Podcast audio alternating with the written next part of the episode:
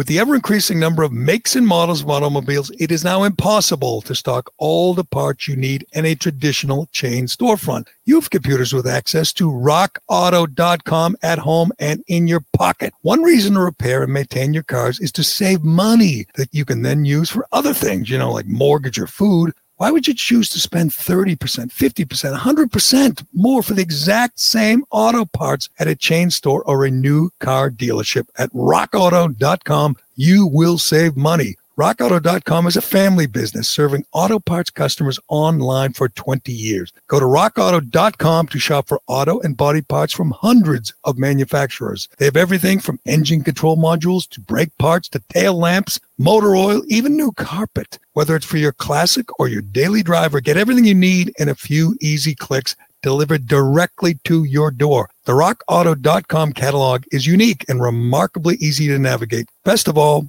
Prices at rockauto.com are always reliably low and the same for professionals and do it yourselfers. Why spend up to twice as much for the same parts? Go to rockauto.com right now and see all the parts available for your car or truck. Write Gerry, G E R R Y, in their How Did You Hear About Us box so they know that we sent you. Amazing selection, reliably low prices, all the parts your car will ever need. RockAuto.com. Today on the Callahan podcast, it is St. Patrick's Day, and the CDC really wants you to stay home, stay with your immediate family, and don't celebrate, which means time to go out and have a good time. It's St. Patrick's Day. They ruined it last year. Let's uh, enjoy it this year. Uh, Donald Trump spoke last night to Maria Bartiromo and said uh, he had his vaccine, encouraged everyone else to get their vaccine, and said he's not sure if he's going to run but if Meghan Markle runs, he's in. He does not like Meghan and he would uh, love to run against her. And we will play you that sound. Joe Biden announced he's going to have his first press conference. I think it's three weeks from Tuesday. So uh, write that down. Um, LeBron James is now part of the Red Sox ownership. If you thought they couldn't be more unlikable, they are now. We'll talk to our friend Kerry Byrne about the Patriots signing binge. They signed everybody, all the free agents who were available. But we'd love to know who the hell's going to throw them the ball. They still don't have a quarterback. Um, Dan Bongino is the new Rush Limbaugh, and we like that choice. And we will tell you what we're going to do, how we're going to celebrate St. Patrick's Day here on the Callahan Podcast, brought to you by DCU. Do you love your car but hate your car payment? No problem. Refinance your car today with DCU and they could help lower your monthly payment, lower your interest rate, or both. Applying is easy and their loan experts will help you find a loan term and the payment that fits into your budget. Get out of that high rate loan and get the interest rate and the payment you deserve from DCU. Learn more and apply today at dcu.org slash refinance. Insured by NCUA membership required. All right, Colleen, let's go. This is the Gerry Callahan Podcast. It is March 17th, uh, St. Patrick's Day. Last year was the worst St. Patrick's Day ever. All bars and restaurants were closed. Everyone was hiding away. Dave Cullinane, I see, is still hiding away, afraid yep. of that evil virus. Uh, I don't know, Cullinane, it sounds kind of Irish. And it I is Irish. It is I Irish. of course, you don't have green. You're not wearing green. If you're just listening to the audio, Dave Cullinane, as, as expected, you're an idiot. You didn't uh, wear I wish I was reminded that today was. Couldn't have worn a green T-shirt or green oh. hat or anything, huh? Uh, green isn't my green's not my color. You know, it's not a good look. It's not a good look for me. It's not about your color. I do have a shamrock tattoo though, by the way. That's a GCP exclusive. You do? Right Where's that? Yeah, you don't want to know. It? You don't want to know. It was a college thing and it was a mistake. So is it a tramp stamp like on the bottom of the? I almost think it's worse because I watched Leonardo DiCaprio in The Departed and copy copied his tattoo on his chest there. I don't know. No, yours on your chest. yeah, it's not a good idea. I'm embarrassed. Wow, and I and you're never going to let me see it. Uh, why would I ever let you see I, it? I, I, have to agree. I, I, yeah. It is not a good look. No. I see lots of shamrock tattoos, and, and every time I see one, I think they were definitely not sober. They were like in Johnny Damon condition when they got that one, or at least when they decided to get that one. It, and when you look back, you say, eh, I can't imagine too many people say that was a good idea. No, it was. I mean, it's tasteful though, and it, it was definitely a drunk. It was a drunk. It was exactly what you just described. A drunk decision that I followed through with the next day for some stupid ass reason. I have no idea. As- see, I, I I have to wear green. I got my Callahan Auto Parts shirt. I wear it once a year in honor of uh, Tommy Boy. And uh, I, I think of my parents. They would be very disappointed if I didn't have uh, green on. One time in college, I talked to my mother on the phone, and uh, I said, "You're gonna wear green on things." It was a couple days before St. Patrick's Day. I said, "I don't have anything." Nah, nah. And th- I'll never forget this because I never got like a, a FedEx package in my life until I didn't even know how to do it or anything. And the next day, I had a FedEx package with a green T-shirt. She she ran down to Marshalls and got me a green T-shirt and sent it to me. So it's it was important to them, and it's not it's not hard to do, and it's a nice bonding thing. I look on TV and I look at like different TV hosts and see if they're going to play along and wear a green tie, and if they don't, I say, "What a dink!" I mean, well, just just join the party. Uh, but Are you, gonna have a green beer today? Do you get the the the I, the I dye probably or will not have a green Yeah. beer, and I won't. I, I- see, I used to think like my my father loved the day, and he would have he was wear green, and he would play Irish music. He loved Irish music, and he would have you know one Guinness, but it bothered him when people would get like hammered. It was like Yeah. a stupid stereotype that they that people uh, reaffirmed on St. Patrick's Day when they got fallen down drunk and said, I'm, I'm, I'm supposed to do this. He, he loved the day, but he hated that tradition. And used to say, it's like if you were some other ethnicity, it would be like, like, I don't know, Italians, you know, pretending to be mobsters. It's not a good uh, stereotype. I don't know if there are to, to say, yeah, we get really drunk on St. Patrick's Day. We throw up. It, you know, if you're, if you're part of some uh, ethnic group, you are proud of some things and the other things you're not proud of. And that would be something that we should not be proud of and say, oh man, I'm going to get so hammered. I'm going to drink Jameson until I puke and, and then I'm going to be hung up. And, and that would bother my father. And I don't blame him. Mean, it's a dumb thing to be proud of. To be proud of how, how shit faced you got one day. Oh, I mean, on this partic- particular day, I mean, the the parades are cool. Oh, we don't have those anymore, but the parades used to be cool, and the, you know the whole. It's almost worse because really for college kids or just out of college, it was just it was really just another day, right? It was just an another excuse. except turned up just a tiny bit. You know what I mean? Like just a tiny bit it's turned up. So it really was just like a it really is a parody, you know. It yeah, exactly. That's a good good word. Good point by you. Rare, valid point by you. It is a parody. You- parody that I very much enjoyed, by the way, and I would say that Hoboken in New Jersey does a better job at the parody than South Boston. I'm just going to put that out there. That was a cra- they they party on St. Patrick's Day. Well, yeah, they used to party on St. Patrick's Day in South Boston, but now we are all good little sheep. And like Dave Cullinane, uh, where was it? Some places having a parade defiantly, and uh, was it uh, some lockdown state? And they said we're going to have a parade anyway, and keep. I mean, let's be honest. A parade is not a hard thing to do during COVID with the with the with the rules. You can socially distance. Can, now that it's not six feet, it's only three feet. That would be easy to do. And parades, last I checked, were usually outside. You know, you don't have to be, you know, touching people.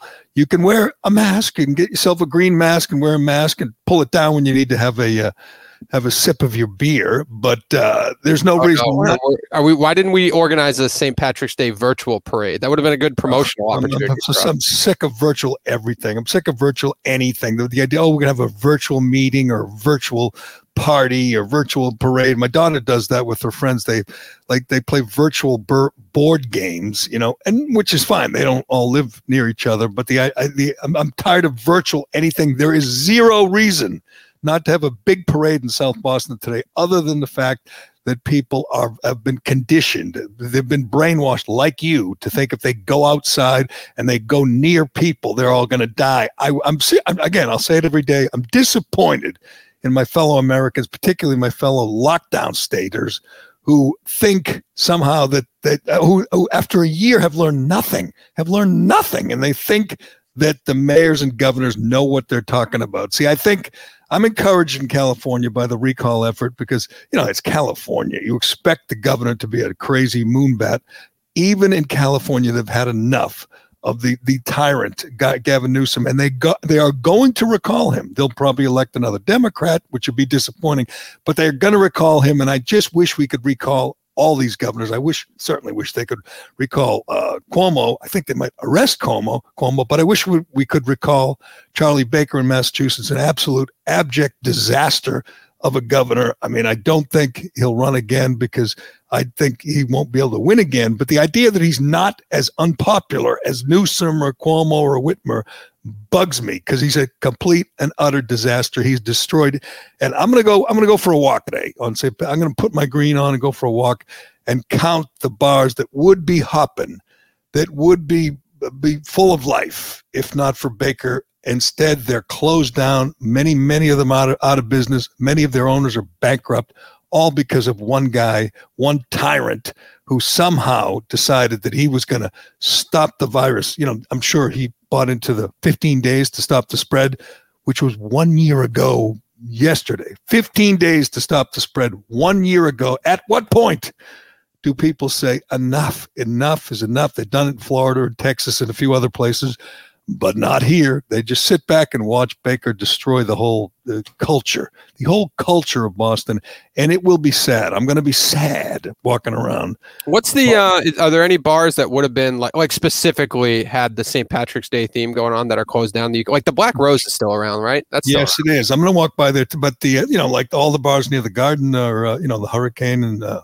And fours, and, and they're all gone. The harp that would be pretty yeah. hopping today if Baker hadn't destroyed it. And I know people, certain people are upset. God knows bar owners and, and waiters and waitresses are upset, but other people like somehow in their mind have decided shutting down the hospitality industry was necessary.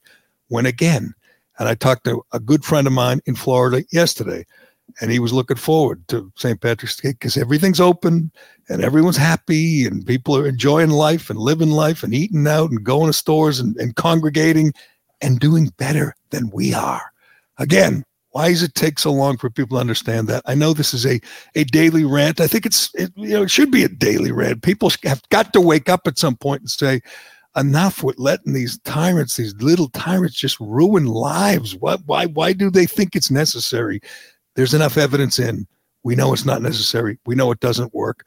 They're ruining St. Patrick's Day in certain places, in certain states, for no good reason. It's it's nauseating. I'm glad.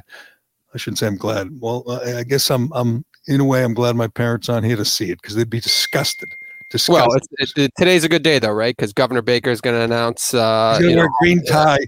right? He's going to wear a green tie, and he's going to pretend like you know, happy St. Keep, stay home, stay with your immediate family. Don't go outside. Wear a mask and enjoy St. Patrick's Day. Enjoy your corned beef and cabbage. Um, yeah.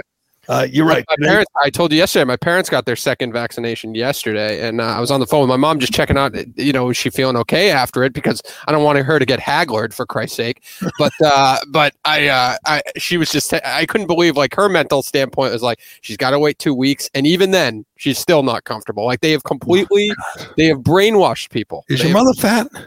Uh, no, she's healthy. She's healthy, but it's just what is wrong with her? Get, Listen, you know what? I'll get some articles. This, I'll, I'll, I tried to I'll, tell you. I'll send those articles to you. She can read them and she can see that she's really in no danger. She's vaccinated. I've told you this as of yesterday twice. Yeah, I, have and, told your, and your father is a Irish Catholic construction guy. Yeah, he's actually kind of geeky with her. I think she scares the uh, shit out of him, which uh, is a problem, you know. But it's not. None of this is fact based. You know that. It's all emotional, and that's why I, I could get into those fights. I understood a year ago, Dave. It's been a year. A year. Matter. It doesn't matter. Pitch up. Do they ever see? You know what? Just do this one simple thing. Got are they are they online? Are they you know on computer on the computer? Just uh, get poorly, to, yes, yeah. Just get to Worldometers uh, or Worldometers. I'm not sure how to pronounce it. They track every day, every statistic in in the world and in uh, the United States. They break it down by country, by state, by everything. And I do this all the time. I look at it. You want to know the death toll? You go right to the death toll. You can you can uh, look at everything. Death toll once again, I should say once again, still New Jersey number one, New York number two, Rhode Island number three, Massachusetts number four, Connecticut number seven, and I just keep looking and looking and looking and looking until you get Florida number 27 in the country. They have the second biggest elderly population. Uh, they have the most nursing home residents. They are a huge state, 21,477, 21 million people, uh, bigger than um, uh, New York or New Jersey, New Jersey, and and certainly bigger than Mass, four times bigger than Mass, and they have a lower death rate, and they have closed nothing. The biggest lockdown states are the ones have had the most uh, death, the most carnage, and we've known this for months and months and months and months. And yet people still sit there and say, "Oh, please, Mister, tell me when I can get vaccinated so I can go to go to the store so I can see my family." Um, today in Massachusetts, he's going to announce exactly when everyone can get vaccinated. And I'm telling you what, they took care, or they're, they're taking care of now, about time, the elderly, the, the vulnerable. They're going to have a tough time. You're going to see on May, whatever it's going to be, the date that they expect people to be done with this. You're going to see the numbers, and it's going to be half, at least half the people just said, I'm good. I'm going to take a pass. I'm not, you know, I don't need that shot. And it's not just minority communities who are thinking of Tuskegee. That's not it. It's these people who feel healthy, who don't feel vulnerable, who think if even if they get the virus, they will barely feel it. If they do feel it, they'll be fine in two weeks. They're just, I know they're doing their best, and people, you know, famous people are saying, go get vaccinated. Last night, Donald Trump said he got vaccinated, which to be honest with you, surprised me because he's already had the virus. He knows he can't get it again, and he probably thinks he's bulletproof. You know him; he doesn't think he's going to get anything. He thinks he's never going to die. Yeah, but he's he's the reason why we exactly. have it. Yeah, exactly. exactly. It was going to be hard for him to brag about it, which is what he does. Brag about the uh, uh, the uh, vaccine without getting it. So he got it, or at least he said he did. He went on with Maria Bartiromo we can get to this because it was it was refreshing to have actually hear from a president who isn't stumbling and bumbling and reading a script, just answering questions. He's not, again, the most articulate. and He's certainly got, he's not the most modest guy. Everything is about what he accomplished and how he deserves the credit and how he saved the world. He didn't just save the country, he saved the world.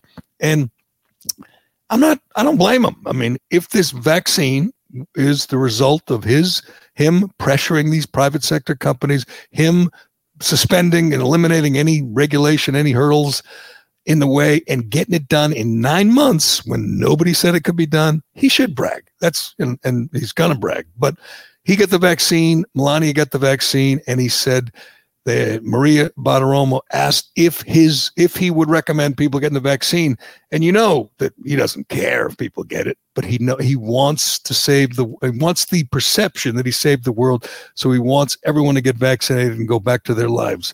Do we have any sound from uh former I was going to say POTUS, former POTUS with uh, Maria last night on Fox? I know that you received the vaccine. Mrs. Trump also got the vaccine. Would you recommend to our audience that they get the vaccine then? I would. I would recommend it, and I would recommend it to a lot of people that don't want to get it, and a lot of those people voted for me, frankly. But you know, I, again, we have our freedoms, and we have to uh, live by that, and I agree with that also but it's a great vaccine. It's a safe vaccine, and it's uh, something that works. And uh, we've been well, working round the clock. And what I got the FDA to do, this would have happened. This would have happened in many, many uh, years from now if we didn't, if I didn't yes. get involved, and if we didn't get involved. Yeah, tell me more about that. I remember you were talking. and uh, uh I don't want to spend a lot of time on Trump because he was Trump and he's going to do these things. And it's a shame he's not on Twitter. He should have an outlet to express himself. So he will occasionally go on with his friends like Maria or or Hannity. Oh yeah, that by the way, that was an endorsement for Maria Bartiromo to get the seven. That's a good point. A favor. So let's let's talk about the leader in the clubhouse right now. It's Maria Bartiromo. I, I wouldn't have a problem with that. She's a good journalist. She, she I could tell the way her mind works. She's trying to break news. When she has guests on, she's trying to break news. Tra- the the the I think the favorites at 7 p.m. and they've tried out what is it, seven or eight people? Yep. Are Trey Gowdy because he's had the best ratings and he is a good writer. If you haven't seen it, he does these commentaries, which are pretty good, man. They're very emotional. Uh, you know, he did one one time about you know why teachers should go back to work, and he talked about kids who are lost souls without school, and it was really good. He's, I think he might be the favorite. Brian Kilmeade, he's a big name. He's in the morning. He might have some leverage there because he's been there a long time and he knows everybody and he seems like a good guy. I I think Maria Bartiromo, I don't know if she'd be the best choice. She'd be a good choice because she tries to break news at 7 p.m. And, and that draws you in. If you're thinking, you know, she's going to get someone on and they're going to break news, it's kind of a, I don't know, feels like a breaking news kind of hour. You get your commentary later on with Tucker and and uh, and Hannity and, and Laura. I think, and I don't know when when are they going to make an announcement? They just keep trying people out. I don't know. I don't know. I would say it's down to Gowdy and uh, and to Bartiromo. To your point, first of all, Bartiromo is by far the smartest. She's got kind of the business background too, and she just seems like she doesn't give a shit, right? Like she doesn't give a shit about what people say about her. She's a fighter, so I think that's good. I think if you're in management with like a from a Fox News perspective, to see the ratings that Gowdy gets, right? It, it, that he must have a stranglehold on people that like him because he's really not in my opinion, he's not like the most entertaining host. He's obviously no, he's not, he's not, he's not the most trained guy, right? Like here's the, here's the, problem he has, Dave, is you have uh, Tucker, Hannity, Laura, and now Greg Gutfeld is going to be on at eleven, and I look forward to that. That's going to keep me up too late, but uh, I love Gutfeld. That's three uh, white guys, and I think they're all heterosexual. That is not filling any quotas. That's not checking any boxes. That's a disadvantage for Trey Gowdy and an advantage for uh, Maria Bartiromo, uh, a disadvantage for uh, Kilmeade as well. So I think you're right. I think uh, uh, there's a good chance she gets it, although you don't know the inner workings, the politics. I think Lawrence Jones tried out. He did a week. He did well. If they feel like they have to have an African American, it would be a it, that wouldn't be the worst thing. He's pretty good and he's young and he's cool and he's a, a libertarian. I like him, but I don't even know when they're going to decide. You know, and spend a little money, put Bartiromo in there. Not that I'm the biggest Bartiromo guy, even though she was. She was very nice to me back. At, I booked her a lot of times. Oh, really? She was fantastic to me.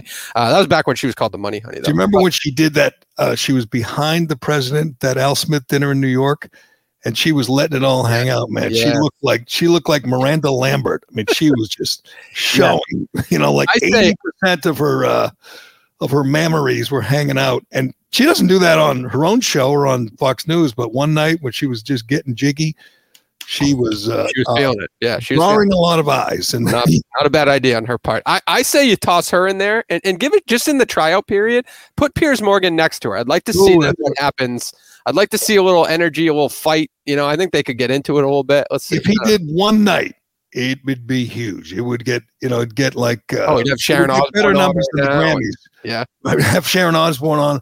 He tweeted out, and I retweeted it that he is coming after. I love this stuff, you know. You know, I love revenge. And uh, Piers Morgan, I'll, I'll find it. Piers Morgan tweeted out yesterday that uh, he is taking notes and he is coming after. Um, uh, the people who ripped here it is the people who've been ripping him and uh, defending Meghan Markle and and here was his tweet uh, 15 hours ago. He says, "Memo to all high-profile, insufferably woke, unctuously virtue signaling, shamefully race baiting hypocrites. I am watching and I will retaliate." I love that. I don't know where or how that got uh, 25,000 likes, including me. Um, I think he's going to come back in some form just out of this, just out of spite. And he'd be best served doing it in the United States. I don't know what they don't have a lot of good uh, commentary shows in England. He, he, lost one of the big ones, so yeah, but he's he's and obviously he's kind of an arrogant, you know, sob. Yes, he he's playing the man of the people card over there right now. He's defending the royal family. Right. Yeah, yeah he, he's kind of pulling like what Portnoy was been doing for small businesses, or even in that Robin Hood saga. Uh, it, he and he's doing it on a much bigger scale over there, obviously. So I feel like he's he, he's probably got a lot of options that he's combing through right now. That would be awesome to see him do a night or a week, a week, one week on Fox at 7 p.m. and just go after all his enemies, go after all the people who accused him of being racist. And I'm I'm telling you, the more I hear and read about this, and, and we can get into Sharon Osbourne, they have turned their guns on Sharon Osbourne, and she is a dead woman. It won't matter. She's worth $220 million and she's like almost 70 years old. She'll be fine but they are coming after her, and we'll give you the details of that. But um, if if Piers Morgan came on and said, you know, here's here's what happened, Meghan Markle, I, I'm sorry, we we know she's kind of a brat. We know she's spoiled. We know she's entitled. We know she's privileged. I don't look at her. I'll, I'll speak for myself, and you can speak for yourself. When you look at her sitting next to Charles, uh, Harry, or look at her, whatever, on that show, wherever, when you see her, do you think there goes a, a an African American woman who's, you know, got a uh, has had it tough? I mean, I know she's got a crazy personal life, but she got lucky. She's beautiful. She grew up beautiful. She grew up beautiful and became an, an actress, and and became an, a, a, a desirable woman that a prince, you know, dropped everything for, turned on his family, married her because he was so attracted to her. That's not a woman who's suffering at this point a lot of discrimination. Yeah, yeah and whatever happened to her in her in her earlier previous, you know, in her early years of life or whatever, she's overcame it, right? So unless you see her mother, you don't think she's a minority at all. You just think she's a beautiful, dark complexion woman. I mean, it's there's there's not a lot to overcome at this point in terms of race. So she's making it up. I think making it up and and that's basically. No, to be honest with you, I feel I feel in terms of uh, who I feel worst for in terms of their upbringing. I feel worse for Prince Harry in terms of the scrutiny. No, and, and I know he had a privilege. No, but like the scrutiny as a kid and shit like that. I mean, the shit you take. I, I mean, I feel bad his mother died, but yeah. you know, you know, eh, we all have our have our you know crosses to bear. Mean, if we're judging one a bit, like if we're basing it, who who who had the harder time like dealing with uh, obviously trauma with him, uh, you know, the media shit with him. I don't he know. Let, he let his his his wife this. Uh, what did Piers say? This disgusting bilge, this, this no corrupt, contemptible bilge come out of his wife's mouth uh, slandering his own family as racist. It was disgusting. He's a, he's a pathetic, henpecked loser. I don't care how much money he has, and she is a. You're gonna you're gonna turn on that and realize it, it is a sickness, is what is going on. Here, but here's here's another reason I'm not rooting for her. I initially wanted Meghan Markle to go for it and run for president because she, you know, the rumors are she's got, she's got an exploratory committee. She's talking to senators that was the story. I'm not sure who broke it, but it went made the rounds that he's actually she's actually talking to senators about a potential presidential run. She's 39. She's obviously got issues. Um, I'm all for it. You know, anything to embarrass, you know, Kamala Harris. That'd be so great to see her up on the debate shade with, with Kamala Harris, and they'd all be they'd both be playing the victim card. Neither of them was ever at least lately, had suffered any discrimination. They've both been just kind of gliding through life, at least for the last few years. To see those two debate would be wonderful. But, but as you know, I don't really want Trump to run in four years. He's will be 78. I have had enough of already two months in of looking at a 78 year old president. Now I realize Trump will not be as cognitively challenged as Biden, but still, you shouldn't be 80 years old and be the commander the, be the leader of the free world. It's just not right. There's too many 80 year olds making really important decisions. I've had enough of them. Had enough of fauci. Had enough of pelosi. I've had enough of, of, of, of chuck grassley. I've had enough of these geriatric uh, people making the most important decisions in the world. So i want trump to support someone else like desantis. Bring the enthusiasm bring the energy and and and get behind a guy like DeSantis. I want his family. I want Don Jr. to get behind someone like DeSantis, preferably. I mean, they're both Florida guys. Let's let's do it. Let's team up. You'll be an important voice. You'll be a you know you'll be have free reign in the White House. You'll be you'll be advising him, but you're too old. However, last night he told Ramo he hasn't decided, of course, but he said it might motivate him to run if Meghan Markle runs. And I'm thinking, well, this is typical nutty Trump stuff. So he would run if Meghan Markle ran just to beat her because he doesn't like her. President, what, what was your take on Meghan Markle uh, now saying she, uh, meeting with Democrat operatives, she may want to run for president? Well, I hope that happens because uh, if that happened, then I'd be, I think I'd have a, an even stronger feeling toward running. I'm not a fan of hers. Uh, I think that what she talks about the royal family and the Queen, I happen to think I know the Queen, as you know. I've met with the Queen, and I think the Queen yes. is a tremendous person, and I'm not a fan of Meghan there you go. So just, you know that's just like Trump being Trump. That's that. Uh, that means. But I, I do. I don't think Meghan's going to run, even though she's a, a friggin' narcissist who thinks you know she's owed everything in the world. But and I do think that she's got people in her ear telling her she's wonderful and smart. She could do anything, and she thinks if she ran, she'd have Oprah behind her, and that's a big, big supporter. But um, it would be wild. Imagine Trump running against Meghan Markle. Meghan Markle and Donald Trump for the nominee or for the Hey, at least, at least he's consistent. He was talking shit about Meghan Markle way before any That of this. is true. He was once again. Uh, Donald J. Trump was ahead of the curve. Uh, just look at the border right now. Tell me Trump didn't know what he was doing. Uh, and and by the way, is there anything lamer? I don't want to spend a lot of time on you know Biden gaffes. We you know we only have we only have so much time. Is anything lamer than uh, Biden or Biden's people announcing he's going to have a press conference like three weeks from Tuesday?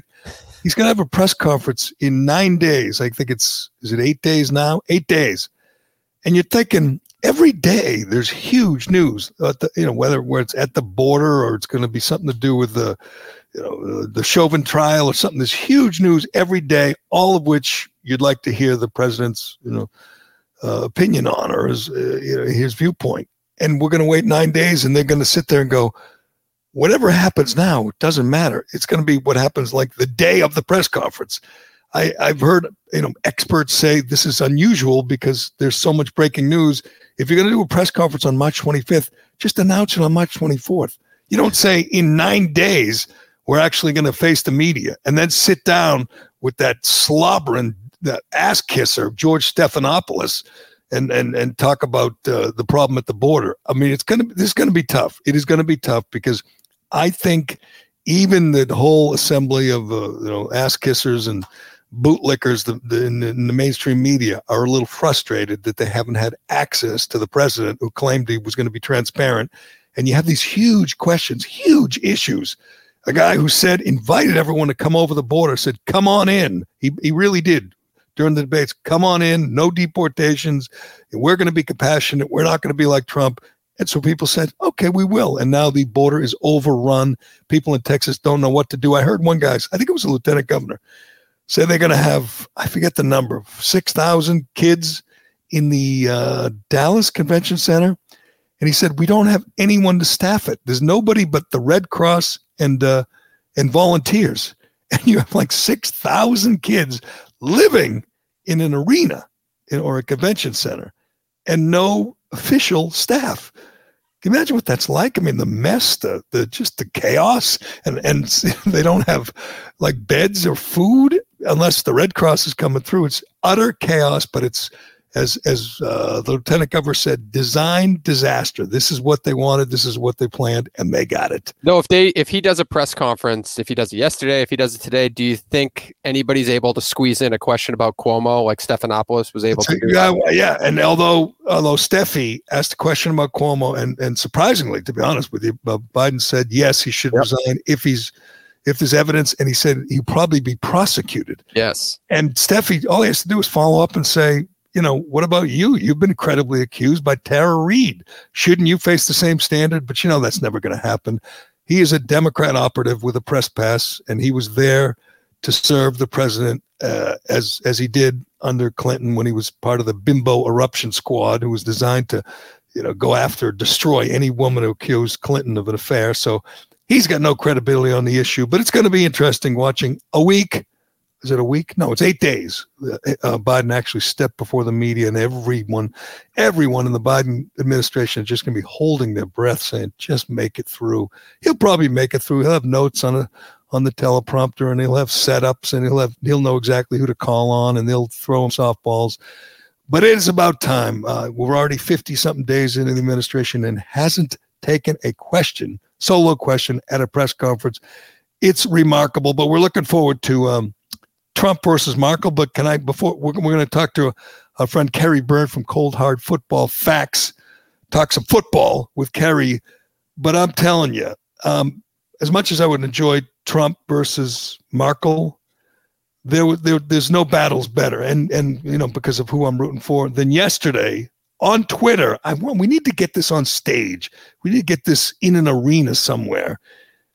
Candace Owen versus Cardi B. I don't know if you followed this. I mean, I don't ever remember sitting in front of the computer uh, following a Twitter battle like I followed this one. This was just great. This was Hagler. I was going to say Hagler Hearns, but she's not Hearns. Cardi, Cardi B is too dumb and inarticulate to be Hearns. I know she's a big star. I know she's very proud of her wet uh, private parts, but Candace Owen is just so much smarter. And they went back and forth, and, and Candace just smacked her around. And finally, what, what, she, what did Candace call her? A cancer cell? yes. And she, and she just, she ripped her apart. And then what, here's what I'd like to know. Someone was sitting with Candy, Cardi B, and they were helping her craft these tweets to attack Candace Owen. And th- they thought they were bringing the hammer down. They're going for the knockout punch, and they fabricated and photoshopped tweets saying that Candace Owens' husband slept with her brother, and they wouldn't, and you were pissed because they wouldn't let you join in on the threesome, or something like that. And it was under Candace Owens' name. You can find it if you want, but it's um, and immediately Candace Owens said, "This is a terrible Photoshop," and uh, then when it was over, said she's talking to her lawyers and she will sue. And Candace Owen, she does things. She doesn't just talk. She's going to sue Cardi B. And she probably has a case. Here's why she's saying it because it's one thing to attack her. She's a very, very public figure. She would, it's a high bar to prove malice.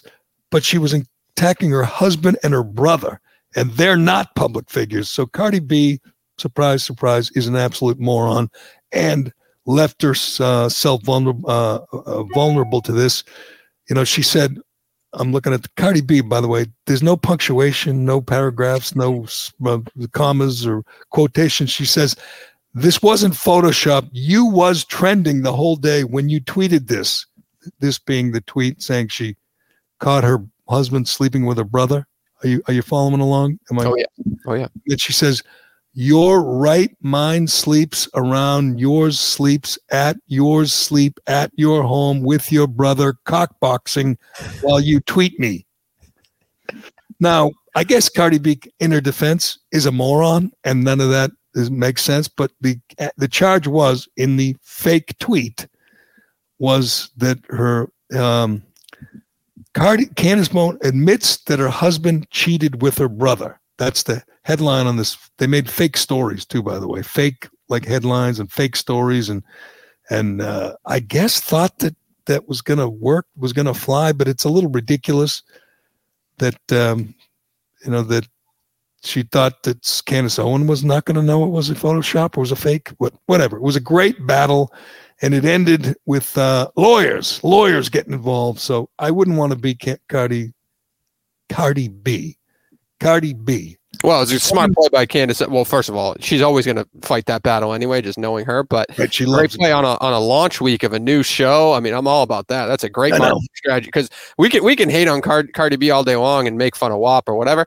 She's a monster on the internet, so it's it got Candace Owens some good publicity. You know, and, and she, it is amazing. And uh, you know, we'll mention um, Sharon Osbourne. We mentioned it yesterday. She's getting canceled um, for defending Piers Morgan. That was an original crime. But when it broke, uh, uh, we played some of the cuts yesterday from the show where they said they're uncomfortable and she was racist and she was uh, arguing with her co-hosts. And once Candace, I mean, once Sharon Osbourne was wounded, they went in for the kill. And then uh, sources started telling this guy, Yashar Ali, he's a Huffington Post, New York Magazine, uh, Twitter troll gossip guy with uh, 765,000 followers. And he starts breaking, uh, you know, breaking stories exclusive. He says Sharon Osbourne, co-host of uh, CBS's daytime show The Talk, would frequently f- refer to then co-host Julie Chen as wanton and slanty eyes. And that was one. Then the next one says she called Sara Gilbert, a co-host, who's a lesbian, a pee licker, and a fish eater. These are quotes, quotes. So someone is trying to destroy, destroy. And then there's another one. Can uh, Sharon Osbourne would call Holly Robinson Peete, who's African American, ghetto. Yep. and tried to get her fired. Well, that one. So that when I saw that, and I was telling you off air this before the show was, I saw the the report last yesterday, and it said eleven unnamed sources and then uh, Leah Remini. Leah Remini was already involved with the Holly Robinson Peete thing. They were both co-hosts on this show years ago. That was already out there. There are literally no new on the record sources going after Sharon Osbourne. Thus, see you later report. you know what I mean? Like there's nobody. It's just one after another. She called this. Um, uh, there's a uh, Iranian American talent agent. She called her a Persian carpet blue c word, and one after another. So they're they're coming at her with both barrels, and yeah. they will destroy her. You're right. She should just be done with that show and be the first guest on. I think she knows it, and maybe we'll go. We're gonna bring in Kerry. We're gonna bring in Kerry here because I think we're. Well, maybe we'll go into it tomorrow because she's uh she's coming out on her own doing publicity now, as opposed to you know CBS forcing her not to do anything. So she sees the writing on the wall and she's fighting back, which is you know that's right up our alley at least. Right, and and and if she ever did go on, she's crazy and she's got a lot of money, so she doesn't have to have this job. So if she were ever to go on with Piers Morgan and they would name names, they would have receipts and they would go after people. It would be wonderful. I've never watched the talk. I don't know too many people that have. I can't believe that. It seems like it's I'd, show I'd you. check out her next stop. I'd check out Sharon Osbourne's next stop if she's going to settle some scores. But uh, all right, let me let me mention uh, Shea Concrete, and then we'll get to Kerry Byrne and and talk some football because uh, the our, the New England Patriots, Bill Belichick has gone crazy in free agency, and uh, we'll talk to Kerry see if it makes any sense. But first, let me tell you what Shea Concrete can do for you. They can build you a retaining wall. Did you know that Shea Concrete is the largest manufacturer of recon retaining wall systems in North America? Well, you do now. In fact, in 2020, Shea set a new company record when they man- manufactured 178,000 square feet of retaining wall. This is a testament to Shea's legendary teamwork from engineering to manufacturing to dispatch and delivery. As the guys at Shea like to say, teamwork makes the teamwork. They do. I've seen I've been around them when they say that.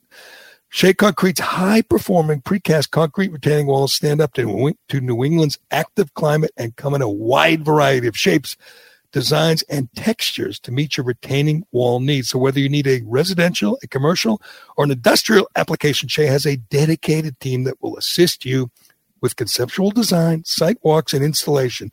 Let Shea show you the way. Call Shea Concrete at 800 696 Shea. That's 800 696 S H E A or just log on to sheaconcrete.com. What's better than courtside seats? Free sports on Pluto TV. Hey, sports fans, get all your sports free on Pluto TV. Pluto TV is your home for sports. Watch 24 7 channels of MLB, MLS, MMA, sports news and analysis, plus documentaries, TV shows, and movies, all for free. No signups, no fees, no contracts, ever. Download the free Pluto TV app on any device. All right, we're being joined now by a friend Kerry Byrne from Cold Hard Football Facts, and of course, Kerry and the New York Post, by the way, love the love the new gig for Kerry. I'm seeing him everywhere. You know, he's he is everywhere. They know he's kind of the pioneer. There's a lot of fakes, a lot of frauds out there trying to beat Kerry Burns, or trying to do cold hard football facts. But Byrne did it first, and of course, Kerry's wearing his uh, green. Unlike Dave okay. Cullinane, he's uh, in the in the theme, in the mood, and uh, he's got his scally. Is that a scally cap? He's got. It, it is. I'm doing my best Boston Irish gangster look today. Yes, it, it, works. It works. By the way, growing up, growing up, Kerry Byrne from Quincy with the accent, the Boston Irish accent, and everything. I found out in my 30s I was adopted. I'm half Croatian, so. you found out in your 30s? In my 30s, yeah. I met, wow. Yeah, Did you yeah. find out who your uh, real parents yeah, were? Met up, yeah, yeah. It turns out I'm half Boston Irish, half Appalachian hillbilly. Uh, they were Croatian coal miners, and we go down to West Virginia football games every year. And I'm like, those are my people. I knew there was something to it, man. I, yeah. I, saw your people in uh, Hillbilly Elegy. Those, those. Yeah, I have the. I literally have it right here. So yeah, but the, yeah, no, that's uh, that's uh, so. I come from a, a pretty interesting mix, but anyway, and anyway, you know, I'm Boston Irish, you know. Okay, here's so. the number. Here yep. is the number that Bill Belichick spent: 235 million. And I'm a simple man, as Bill as Bill O'Reilly likes to say. I'm a simple man. Yep. Keep it simple. And I see Bill Belichick signing all these tight ends, run stop and defensive linemen, wide receivers. And I say that's wonderful, particularly tight ends. That's a great two man combination of tight ends because I don't even I couldn't even name a tight end on this team since since Gronk left. Yep and they need him and and these are good ones and they and he paid them and he didn't hesitate. He went in for the kill right away and got these guys and i applaud that. My question is and i asked this question on twitter and got a lot of reaction is are they good at catching balls that are thrown at their feet? Are they good at catching balls thrown like three feet behind them? Are they yep. good at that? Uh, yep. because is last I checked, Kerry Byrne, the um, quarterback is still Cam Newton, and Cam Newton still only had eight touchdown passes, and Cam Newton still stinks. Is, is Well- am I missing something? No, no, you're dead on balls accurate. You know, one of the foundational maxims of the cold hard football facts, it applies more to wide receivers, but you know, it, it also applies to tight ends. We call uh we call receivers pass catchers shiny hood ornaments. They're just they look good, they're big and fast, and everyone loves to watch them watch them motor down the road, but they don't make the engine run any faster. That comes down to the quarterback. They they can't they're very low impact players, believe it or not, even the great ones without a great quarterback to get them the ball. And again, I'm, I'm, this applies more to wide receivers, but it's you know tight ends catch passes. That's what they use in the modern NFL for, right? To catch balls. And the prime example is Jerry Rice. Everyone agrees, probably the greatest wide receiver of all time.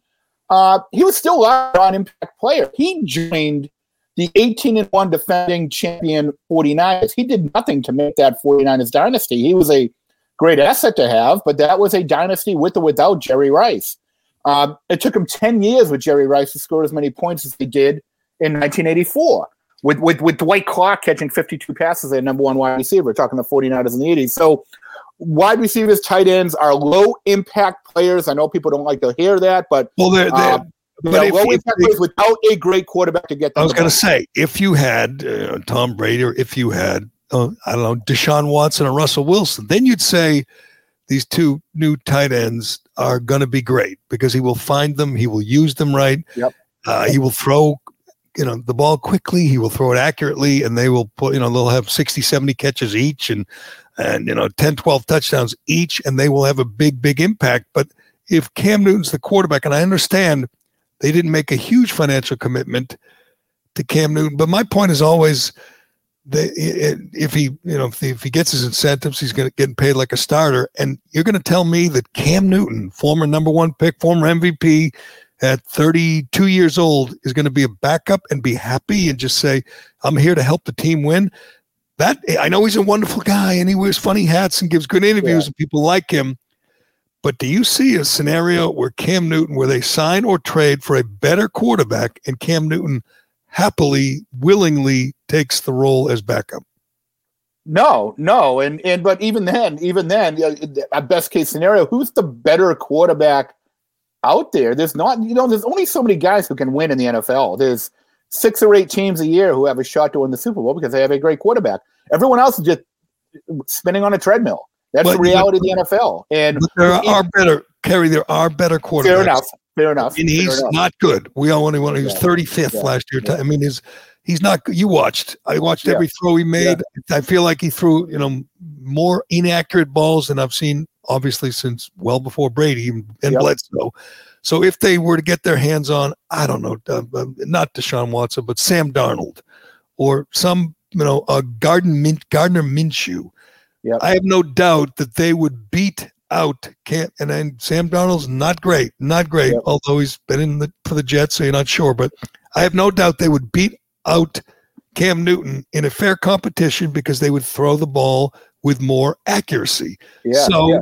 so if Sam if they if they were to get their hands on a guard and and they beat out Newton, Newton's not going to just say I'm you know you know just let, I'll be I'll be here to help. I'm gonna I mean when, when you know how the backup quarterback usually wears a baseball cap on the Yeah. sideline. He, Imagine what his is going to look like. he wear one of those feathery, uh, funky, you know, Carmen. Miranda kind of hats? Hey, e- even with that said, Jerry, and you're at, you're, uh, you know, I agree with you. Uh, but even then, what of these receivers and tight ends they've signed bringing to the table? I mean, the two tight ends, uh, uh, uh, um, Hunter Henry and Jonas, I'm just blanking on their names. They just signed them, and I already forgot their names. Combined, I looked it up: 36 touchdowns in nine combined NFL seasons. So we're talking guys who has, you know, produced an average combined of four touchdowns. Okay, uh, they're not impact players, and even even you know even in the hands of a much better quarterback, they're not impact players. The Patriots have made zero impact signings of all this whole list everyone's talking about. Zero impact signing. They are no better today than they were. Well, I, I just I think the tight ends could have be impact guys. I mean, in the right situation, they could be impact guys in the right situation, and they're not. Um, right and I think Belichick knows that. I think they're in their prime. They're not washed up. They're not hurt. And it I helps think- Julian Edelman if he's healthy to have two tight ends. You know, it should help him. I would assume. again, again though, these are these are just another guy tight ends. Really, I mean, look at their production. Just look at the numbers. That's all I you look at the numbers. Look at their production. W- you know, where, what have these guys done to jump off the screen? Uh, you know, jump off the stat sheet uh, to make an impact. They're not the most impactful guys. That's just the reality. And And either the And- wideouts aren't either. You look at Nelson Agholor, and, and and Nelson Agholor, they're paying, and I know he's got to earn it. It's uh, his base is not nearly, uh, but he's I think it's twenty six million for two years. yep, yep. Which, if he plays, and uh, he's going to get thirteen million a year. By the way, for a guy who's averaged four touchdowns per season in his career, that's it. He had a great season, you know, probably his best season ever last year, but he's not, you know, this is not, you know, this is not Randy Moss they signed. He's a, he's a, you know, he's six foot. He's not a particularly big, he's not tiny. He's not a particularly big wide receiver. He's not a particularly productive wide receiver. What are they getting? I mean, look at what are they signing? And he's probably the biggest name. He's probably the most recognizable name for that's worth, which isn't much. Uh, on their free agent signings list. So I I see zero impact. I see zero zero zero point zero impact. I in all their I signings. see until uh, and unless there's a quarterback, the third best team in the division. I mean, that's what I'd see. I mean, clearly Buffalo's head and shoulders above them, and Yep. and and Miami, obviously, you know, Tua wasn't great. He's better than better than Cam Newton. wasn't great Yep. as a rookie, but if they made a deal, and I think they will try, and they got Deshaun Watson, or you know, Tua just they coached him up. Uh, that that's a better team as well. It was a better team, much better team last year. And uh, you're right. There's not a guy that changes the changes the game for the Patriots. But if they were to get a quarterback who could find the tight ends and get them the ball, Yep. Um, it you know it could make a, a big difference. And they're not done. I mean, they're not. They haven't drafted. They got a higher than usual draft pick. Yep. They're not done. But neither is you know Miami's got two. Uh, I mean, the Jets have two in the first round, Yeah. and they get the second pick of the draft. Well, the They- Jets, will, you know, we know the Jets will screw both of those up, right? So, so we got Probably. the Patriots got that going for them. But uh, you know, yeah, yeah. Listen, Belichick. I've I've always said all along, and we've talked about this. It was all Brady. I think we know it was all Brady now. But Belichick's still a, a very good, if not great, coach, right? Uh, he has to know he needs a quarterback, right? It's not just Well, I Jerry. Terry sitting here. No, they need a quarterback, right? Yeah, and there- and the- and there's- He has to and there's know. one and there's one today that's fighting back against sexual assault charges that are out there that uh, everybody feels like the it's all lining up for that potentially to happen which would be remarkable if Bill Belichick pulled off a trade for Deshaun Yes, uh, Watson. remarkable Deshaun Watson is he getting sued by this masseuse? I see. Um, um, yeah from uh, what's his name from the Texans old owners his neighbor is the the lawyer going out the lawyer Oh, said he went, he went too far with the masseuse. Now, I wouldn't say that's the, I wouldn't say that today. Seeing how some scumbag in Atlanta shot a bunch of masseuses, and and I mean I, I've seen a lot of uh, mass shootings. I've seen a lot of psycho, you know, Dylann Roof types. Um, why do you want to hurt a masseuse? Masseuses are the nicest people. Their, whole, their whole life is dedicated to making people feel better physically. You know, getting the helping them get rid of the pain. And masseuses, we should all be grateful for that. They did. Masseuse's lives matter, Jerry. Masseuse's lives matter. this, they absolutely do, and this story makes me sick. The kid is 21 years old and just went shooting, you know, Asian masseuses, and I'm, I'm, and I'm sure it's only a matter of minutes before CNN says it's uh, he's a white supremacist, Trump supporter, proud boy, a boogaloo Yep. boy who's, Yep. who hates Asians. But uh, it's a disgusting and, and nauseating uh, story in Atlanta. Uh, I shouldn't be lumping it in with the, the the Deshaun Watson story, but I just wanted to bring that up. If you haven't seen it, uh, No, I hadn't seen that story. I, I, hadn't- I bet I knew that you know the Deshaun Watson story. By the way, speaking, think what the listen. There's a lot of dirtbags out there in sports. You dealt with a lot of them, probably more than I have. Uh, you know, there, there are dirtbags who do bad things and often get away with it because they're athletes, right? And now obviously that's changed in the Twitter world, right? But think of I'm, I I don't know the details of this story, but I know this happens all the time. Watson's there getting a massage. the person there giving a massage thinks, oh, this guy's rich, he has money. I'm gonna go out. Like you know, they they they live you know under a microscope that's almost impossible to. Uh, again, not Oh, defending well, the bad, poor- the bad poor guys out there. guy, Gary, the poor guy. You know what? You know, you know what? How, how you solve that? You give a really big tip, and and that person, that masseuse, loves you and can't wait for you to come back. Um, the the um, Watson is denying it, obviously, and is Yep. it his agent or someone through Watson is saying that the uh, the lawyer from the masseuse was looking for a big payoff? The the charge from the lawyer is named. Uh, wow, he's a failed mayoral candidate too. I guess he's a prominent guy down in Houston named Tony Buzbee. Yeah, I'm looking at it right now. Tony Buzbee's client um, is talking about uh, litigation filing a lawsuit against Watson for quote going too far when getting massage. Uh, Buzbee's representing her, and according to Watson's or Watson's side, did he tweet this? Yes. Yeah, no, yeah. So he posted like a statement on Instagram. Yeah. on Instagram that they were looking for a big financial settlement. He denied. So you know what? We'll wait. We'll wait on that one because maybe he didn't tip enough, or maybe they had some disagreement and they made a baseless a he wrote a baseless six figure settlement demand, which I quickly rejected. Unlike him, this isn't about the money for me, it's about clearing my name, and I look forward to doing it for now. It looks like and they're not accusing him of you know, rape or so, you know, going, you know, the- going, even going, doing the full Cuomo, like grabbing her in the Yeah. Are they? They're just saying he went too far. What is Yeah, that? That's all I, I see. I don't see anything else. By the way, this Buzbee, it looks like Instagram. It looks like an Instagram screenshot. Uh, it looks like he's he, he thinks he's like fighting for the rights of all mankind. It's like he wrote this treatise uh, about how what a, what a, what a great man he is to to fight for the dignity of masseuses around the world. It's kind of I mean, you know, no matter what the claims are, you can't argue against the fact that the guy's an opportunist, no matter what, because Deshaun Watson is right now in the height of his, you know, what he's trying to accomplish by getting traded and all this shit. There's all this energy around him. exactly. Something he didn't need right now, so they're obviously trying to And, capitalize. and I don't know if it makes if it affects the trade possibility, but here's here's what I was thinking a month ago. I'm thinking someone like Deshaun Watson is too good, too valuable. That the, the Texans are too much too screwed up at this point. The Texans, you know, let their greatest player ever, J.J. Watt, walk. They fired their coach. They didn't, you know, consult Watson when they hired their new coach, Culley. But I'm I'm in Sports Illustrated a big story on this last week on the power of quarterbacks and how quarterbacks always almost always in this day and age get their way. You know, whatever. Matt Stafford got his way and now he's in Los Angeles. Guys who play quarterback hold all the, the good ones, hold all the cards. Yeah. And I'm wondering, and and again, initially I said, if I'm the Texans, if I'm McNair, I say, screw that. We are not dealing this kid. He's 25. He's made three Pro Bowls. He's a stud. He's going to get better. And if I'm in Seattle, I don't let I don't get rid of Russell Wilson either.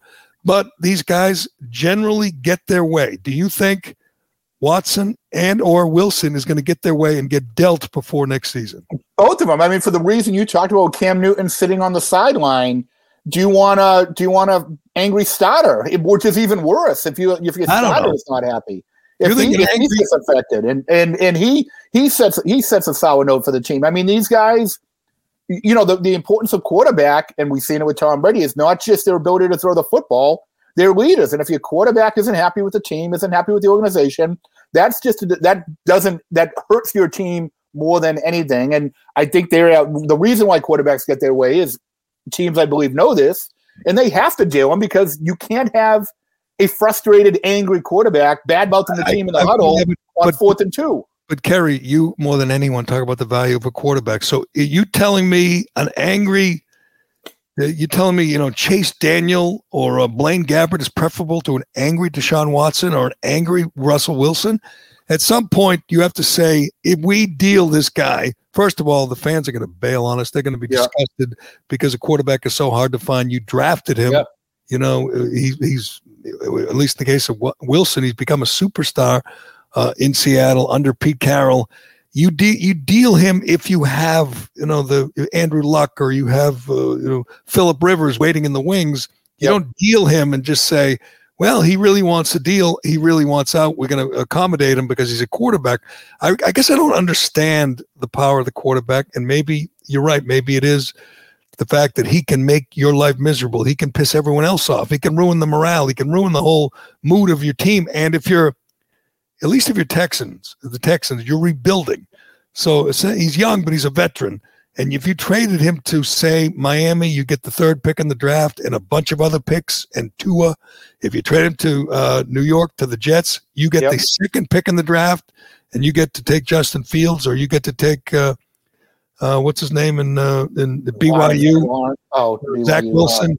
You yep. get if you love Zach Wilson or you love uh, Justin uh, Fields, you make that deal and you get a bunch of other building blocks and the young quarterback and you could sell that to your fans and and maybe your coach thinks he can coach that kid up and he can be the next Deshaun Watson and you build around him use the other first the other early picks on offensive linemen. So I could see selling it to the you know Texans fans if that even matters but I'm not sure Seattle can deal Russell Wilson. I mean, he's great. He's a star. Well, he is. He's he's a Hall of Famer, and he's uh you know, he won. The thing is, Sean Watson's never really won, right?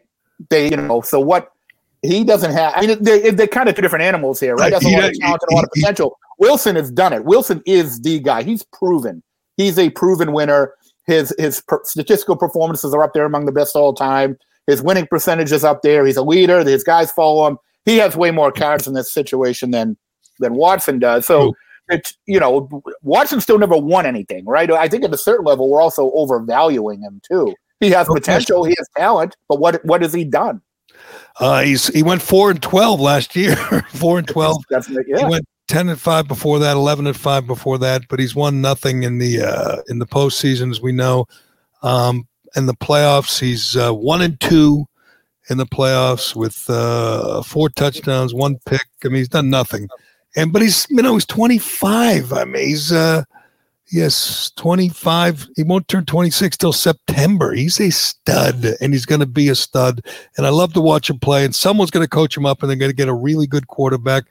But the question is is it tex and and i don't think the patriots even though they got a relationship with houston yep. i don't think they have enough. They certainly don't have as much to give in my mind as miami or or uh, or new york but We'll see. Hang on, hold that thought. I got to talk about our great new sponsor, GovX. Uniform professionals sign up to serve causes greater than themselves. If you've ever served in the military, law enforcement, firefighting, or frontline medical communities, you are eligible for free membership at govx.com, the greatest online shopping site for Americans of service like you.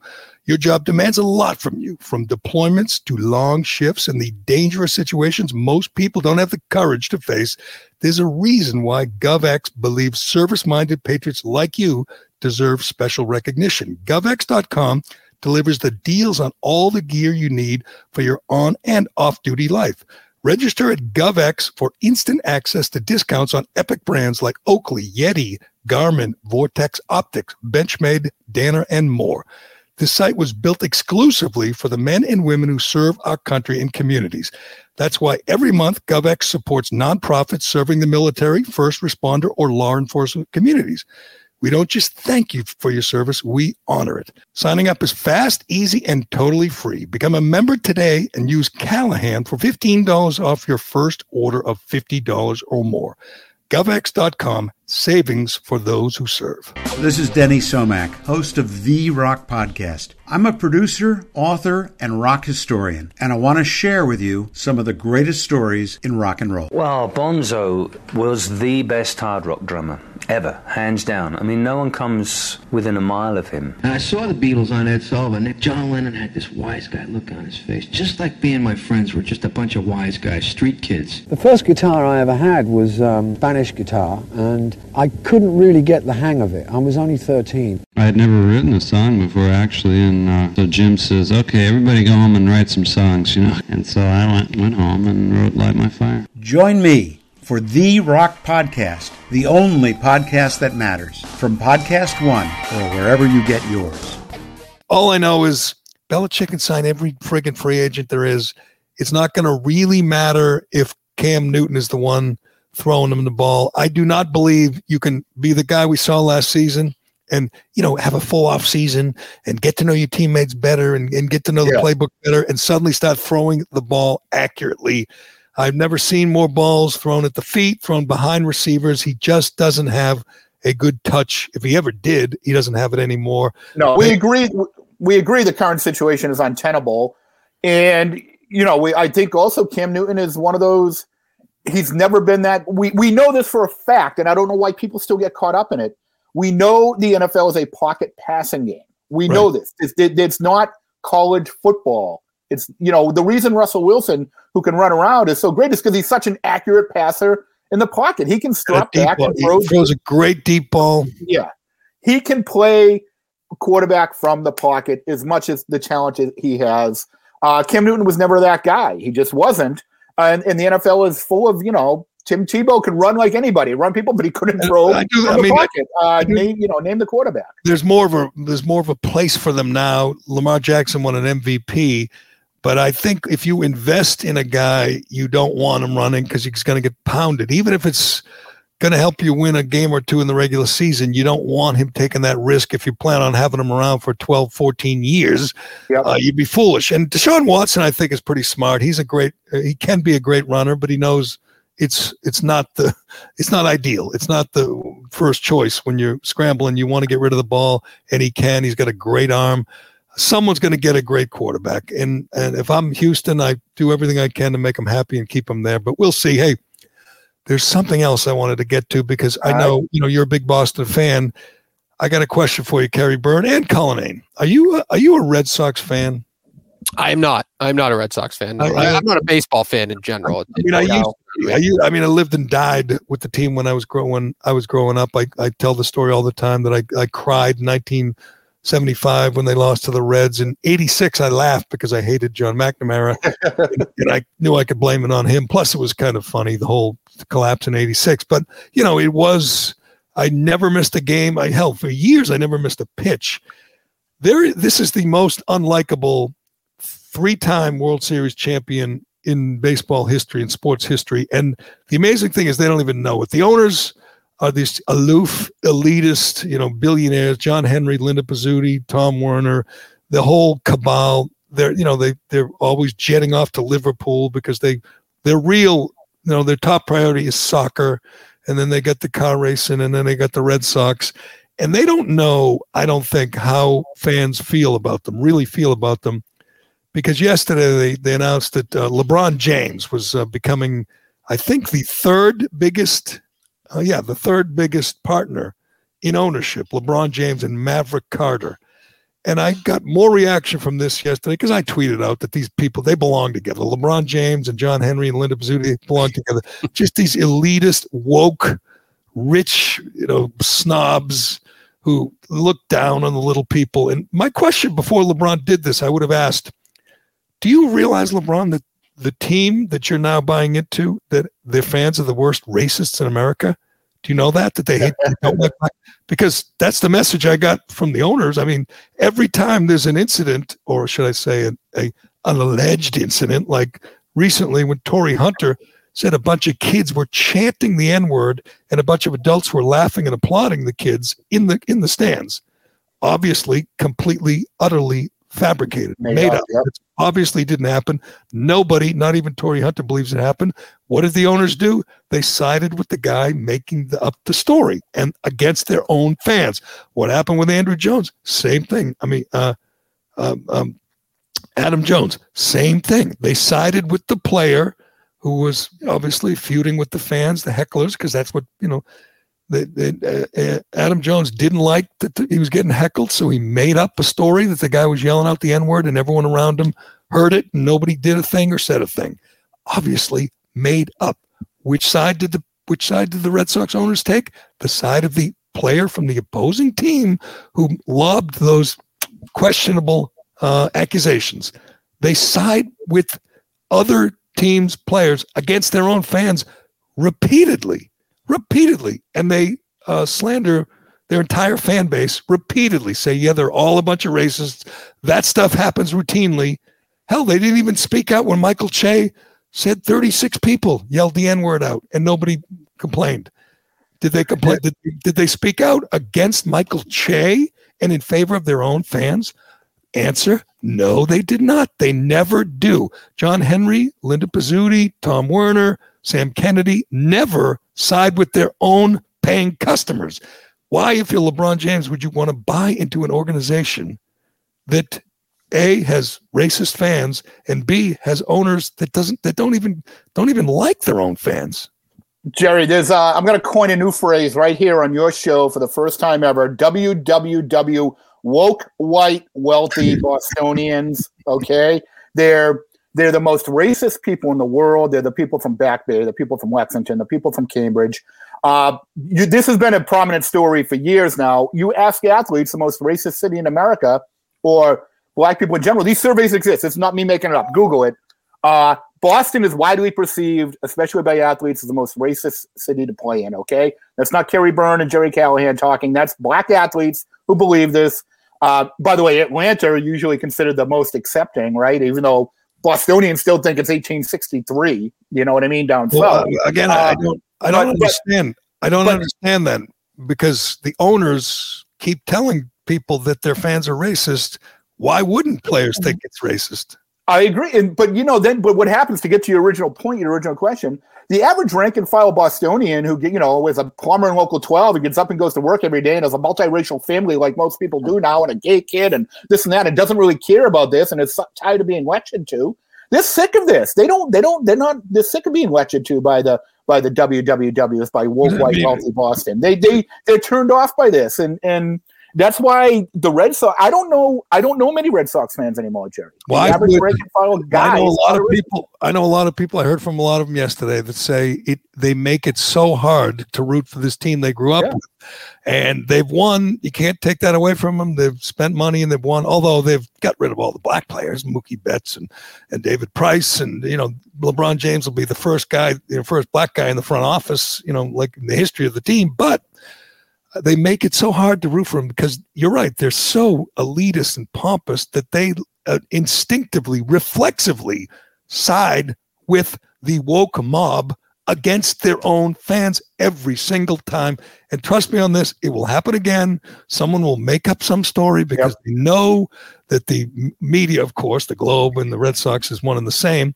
but they know the globe slash red sox will side with the mob against them, against the loyal fans who've been rooting for this team their whole life. There is, I mean, there are a lot of Boston fans that root that that love the Patriots with all their heart, root for them no matter what, love Bob Kraft, and really don't like John Henry, and that makes Henry so jealous. We saw the the passion with which they tried to uh, go after the the photo or the video of of Kraft's, you know, wiener. Yeah. The whole the you know mas- massage parlor scandal. It was the most important thing to the globe since since they you know tried to get you know save Tsarnaev's life. I mean, and by the way, the average Bostonian did not care. Hey, Robert Kraft, go do your thing. Nobody cared. They didn't care, and they, didn't, and they were happy that Kraft won, and the judge uh, threw that out and didn't and denied the public the right to see the video of, of, of a naked Bob Kraft. I mean, it was they wanted nothing more than to embarrass the Patriots, and the, it's not mutual. The Patriots don't do that to the Red Sox because the Patriots don't have to. They are king of the world. They are the great champ. They're the greatest franchise in NFL history, the greatest franchise in Boston history, and it drives Henry Pizzuti. But they're also they're also likable. Like the way they've set up the organization. Like Kraft doesn't appear to get that involved in football operations. So you have somebody in the front office and Bill Belichick who does what's in the best interest of the team, which often hopefully coincides with the best interests of the fans. That doesn't seem to be happening in the Red Sox. With the Red Sox, just like the majority of other pro sports, the fans, the team, were just part of an investment portfolio of rich guys, and that's it. That's it. Right. Why, and, and, and, they, and, they, don't know, they don't understand why they're not loved. Uh, they look at Kraft. Why don't they love us like they love him? And it's not just because Kraft is a local guy. He's you see him. He'll he'll do charitable things on the spur of the moment. He'll bring people in to meet, you know, Brady or Belichick, and he just can relate to normal people. And it's it's something that Henry will never be able to do. And I think even though they've won a lot and invested a lot, the day he unloads this team, the day you know, Henry and Werner and LeBron unroll this team, they'll celebrate in Boston. Oh, sure. Fans will be thrilled. I don't know who the next guy is, but the next guy is going to be a hero because people will be g- glad to get rid of this this this cabal of of elitist, liberal, pompous. You know, But to bring it back to LeBron for one second, like the the LeBron thing means nothing. Like it doesn't. He's not going to be some like forward-facing figure within the Red Sox ownership. He was already a part of Fenway Sports Group. I think he he was he had like two percent in Liverpool going back to 2011. That two percent is now worth 44 million dollars. Oh, he has Wow. made those guys so much. He signed a lifetime deal with Nike for reportedly over a billion dollars. Yes, I, I, this the good news. The bad news. Bad news is that most Red Sox fans aren't big LeBron fans. I mean, locally, the good news is they are now the biggest baseball team in China. The Communist Chinese Chinese Party are big Red Sox fans, and you know. The Uyghur Muslims, they can't wait to start stitching up all that Red Sox apparel for for LeBron because you know they're they're at his service. They've been at his service for years. Now we know the Red Sox ownership will certainly turn a blind eye to the horrors, to the genocide in China, because that's what LeBron does. Part of the deal, I'm sure. But It feels like to get things done. It feels like to get things done in the sports world or the media world, you kind of need some star power. So you almost understand this. Like LeBron James is going to help John Henry get a lot of deals done. Like that's just a fact. Like John Henry's empire is absolutely going to grow substantially because uh, you know what? He'll be doing auto race, you know, whatever the car racing thing that they got going on, or the Liverpool thing. I don't think he's going to be front row center in Fenway. He's still, as somebody said, what was A Rod unavailable? People still don't. not LeBron fans in Boston. I mean, for the most part, he was Yeah, it all comes down, it all comes down to the wider schism in society, right? I mean, this is a societal issue, right? The woke white wealthy elites versus the average guy from Brockton or Malden or Framingham who roots for the Red Sox and doesn't Right. hobnob with the global elite and jet set to Liverpool for soccer games. They and they are they've turned those fans away. Absolutely, I don't know if there's data on it, but I know from my own life experience as a lifelong Bostonian, they've turned away those. No question, And- and I don't, I'm not sure they're coming back anytime soon because the team's not that good, and the, and they've gotten rid of all their stars, and you know they got rid of the best player in, in base, one of the best players in baseball, and Mookie Betts. Uh, this doesn't exactly endear themselves to the fans, but we will see. It's a Patriots town. It's been a Patriots town for Yep. 25 years, and it will will remain so. But uh, all right, Kerry Byrne from Cold Hard Football Facts. Thank you, my friend, and and New uh, York Post now too.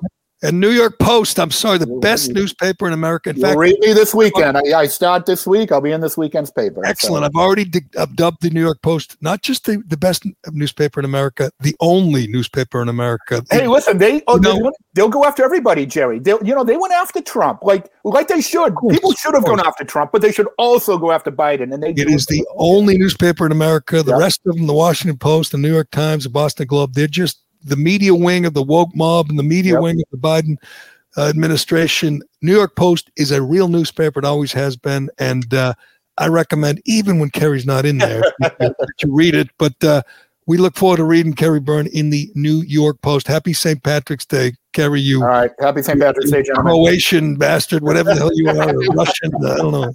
I don't know. You mutt. Have a good day, gentlemen. All right, thanks, Kerry, and thanks to uh, Shea Concrete and Allied Paving, DCU, and GovX. You know what? I before we go, uh, Cullinane, congratulations to uh, Dan Bongino. I was rooting for him. I was rooting for him. We were following this. Who was going to be replace Rush Limbaugh in the noon to three slot? It's a little complicated. I don't think people care, but he's not going to be on the premier radio network, which is the EIB. It's going to be on Westwood, but he's going to be noon to three every day. He is replacing, uh, uh, attempting to replace Rush Limbaugh, and it is a great choice. You know, I liked most of the people who we thought were up for that job, like Ben Shapiro and even Mark Steyn, and but I think Bongino has the energy. He's got the chops. He's he's a fighter. He's a real political junkie, like like Rush. He doesn't do a lot of you know cultural things and lifestyle things. It's all politics. It's all you know going after the Democrats. I think uh, Bongino in that slot will work great, and he's he's young enough. He's mid forties, and he's uh, relentless. I mean, he's on Fox. He's you know he'll he'll be in Fox and Friends in the morning and Hannity at night and do his podcast and write books and be tweeting or not tweeting anymore. He owns Parler. He owns Rumble. He is a frontline guy, a foxhole guy in this culture war, and I think it's a great choice. He is uh he's one of only two people that ever could have been, which was him and Ben Shapiro. And I know Ben Shapiro is already doing radio, right? So it really didn't make. He really is the only option because he he can widen the scope. I think all Rush fans like will if they don't already know about him they will like dan bongino similar styles right like yeah. mono, monologue style and right. then also right. he has a younger audience because his podcast is an absolute monster that's true similar style not a lot of guests yep. not a lot of sidekicks simi as a producer occasionally says something but other than that it's just him and the latest news and cuts and sound from the, the latest news. So it'll be good. That will work. And uh, this shows how out of it we are with radio, which is wild because I try to keep up with it as much as possible. But I don't know who's in Rush's current time slot right now, which is insane to me that I don't know that information. And it's oh, even you, know, I, you haven't heard. Who's Dale, that? Dale Arnold. Oh, Dale Arnold move over. Yeah. Oh, congratulations to Dale. That's a good yes. fit. That uh, makes sense. Uh, I don't either. Is it best of? Is it Mark Steyn? I'm i have sure no idea. That is like that is literally the definition of why radio is dying. If you have not prepared for who is next, to be honest with you, as dreary as it sounds, the day Rush made his announcement, you should have known basically who was taking over for him. Well, and, and I, and I, you and I got in this fight randomly. It should have been whoever Rush told you he knew his audience better than anybody. He could tell you who could take over his time slot. I, I, do think he, he liked Bongino, and I do think I had Bongino as the favorite. It made all the sense in the world, and it's a good choice. And you're right. I haven't listened to radio, terrestrial radio, in a year and a half. I'm not kidding.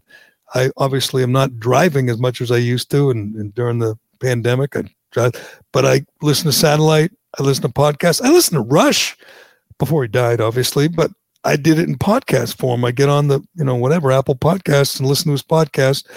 And I do the same with Bongino. I mean, he has a great podcast every day for about an hour. It's just him. And I'll continue to do that. I don't put on my radio and sit through the commercials ever at all anymore. The yep. world has turned to podcasts, and uh, I'm glad we could uh, jump on board this. We should, kind of, I mean, we did just say it, but he's not technically taking over for Rush because if you read right. the articles, you kind of it kind of reads that right. way. No, this is a company who is smart is saying we have a monster in Dan Bongino. We're going to offer radio stations across the country a alternative to Rush that they don't currently have, and he'll win. He will probably win seventy five percent of those stations. Right. And he, right, he's on. He's going to be on most of those stations. I think a lot of them already agreed. So it, you know, the listeners won't know the difference. No. He won't say EIB or Golden Microphone, but he'll be in that slot and he'll be talking about all the same things Trump, uh, Trump, all the same thing Rush would have talked about. And he will, by the way, talk to Trump. He's a friend of Trump's. He's in South Florida, just like Rush. So he'll have a lot of the same people in his in his world. So I like it. Good choice. Congratulations to Dan Bongino. And I also like his fights. Ever see his fights with a, a Geraldo Rivera on? Oh uh, yeah. I mean, they go at it. They, I, I think they genuinely dislike each other. He was making fun of Geraldo's hair last night. It was pretty good. Yeah, Bongino's. I don't listen to a ton of Bongino, but he does come off like uh, he's got a little wise ass in him, which is what I like personally. Totally, he's a little. He's a bit of a fighter, and yeah. uh, and and you need that. If that's you absolutely need that. But uh, all right, we will leave it there. I'm Gerry Callahan. This is the Callahan Podcast, and we will talk to you again tomorrow. They'd wish me one more day to stay. But since it falls unto my lot that I should rise and you should not, I'll gently rise and softly call. Good night and joy be with you. Uh, why am I stopping? No one else stops. I don't. I can I go home? The Gerry Callahan Podcast. Angie's list is now Angie, your home for everything home. Angie still has the same top pros and reviews you've counted on for more than 20 years. Only now you'll also get access to all the tools you need to make your home a happy place. Inside, outside, big or small, Angie helps you find the right solution for whatever you need done all from your phone.